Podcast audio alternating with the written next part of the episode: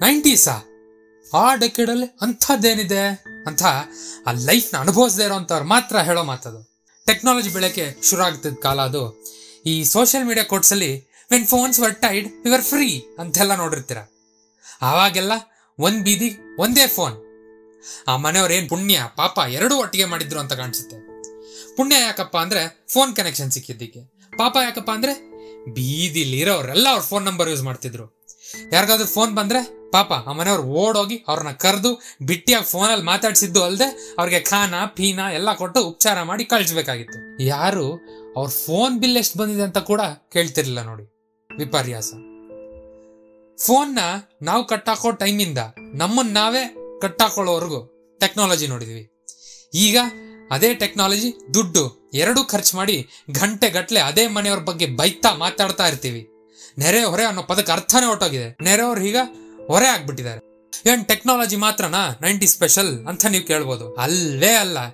Cinema tent theatre ಹಾಗೆಲ್ಲ ಸಖದಾಗಿರೋದು. ಒಂದು ಟಿಕೆಟ್ಗೆ ಐದು ರೂಪಾಯಿ ಮಾತ್ರ. ಹನ್ನೆರಡು ರೂಪಾಯಿ ಕೊಟ್ಟು ಬಾಲ್ಕನಿಯಲ್ಲಿ ಕೂತ್ಕೊಂಡು ಸಿನಿಮಾ ನೋಡಿರೋ ದಿನಗಳು ಇದಾವೆ. ಆಗೆಲ್ಲ ಸಿನಿಮಾ ಅಂದ್ರೆ ಒಂದು ಒಳ್ಳೆ ಹಬ್ಬದ ವಾತಾವರಣ. ಇರೆಸ್ಪೆಕ್ಟಿವ್ ಆಫ್ ಸ್ಟಾರ್ಸ್ ಸಿನಿಮಾ ಚಿಕ್ಕದು, ದೊಡ್ಡದು ಅಂತ ಭೇದ ಭಾವನೆ ಮಾಡ್ತಿರ್ಲಿಲ್ಲ. ಚೆನ್ನಾಗಿರೋ ಎಲ್ಲ ಸಿನಿಮಾ ಹಂಡ್ರೆಡ್ ಡೇಸ್ ಆ ಪದ ಕೇಳೇನೆ ತುಂಬ ವರ್ಷ ಆಯ್ತಲ್ಲ? ಹಂಡ್ರೆಡ್ ಡೇಸ್ ಇಂದ ತ್ರೀ ಸಿಕ್ಸ್ಟಿ ಫೈವ್ ಡೇಸ್ ಓಡಿರೋ ಸಿನಿಮಾಗಳ ಸಂಭ್ರಮಾಚರಣೆ, ಅದನ್ನ ನೋಡಕ್ಕೆ, ಕೇಳಕ್ಕೆ ಹಬ್ಬ, ಮೈ ರೋಮಾಂಚನ ಆಗುತ್ತೆ. ಈಗಿನ ಸಿನಿಮಾಗಳ ಕಥೆ ನೋಡಿದ್ರೆ ತುಂಬಾನೇ ಬೇಜಾರಾಗುತ್ತೆ. ನೈಂಟೀಸ್ ಅಲ್ಲಿ ತಿನ್ನಕ್ ತುಂಬಾನೇ ಸಿಗೋದು. ಈಗಿನ ತರ ತುಂಬಾ ಕಾಸ್ಟ್ಲಿ ಅಲ್ಲ. ಎಲ್ಲ ಒಂದ್ ರೂಪಾಯಿ, ಎರಡು ರೂಪಾಯಿ ಮ್ಯಾಕ್ಸಿಮಮ್ ಐದು ರೂಪಾಯಿ ಅಷ್ಟೇ. ಅದರಲ್ಲೇ ಮಜಾ ಮಾಡ್ತಿದ್ವಿ. ಆಗ ಒಂದ್ ರೂಪಾಯಿನಲ್ಲಿ ಇರ್ತಿದ್ದ ರಾಜನ ಗತ್ತು ಈಗ ಜೋಬಲ್ ಒಂದ್ ಲಕ್ಷ ರೂಪಾಯಿ ಇದ್ರೂ ಇರಲ್ಲ.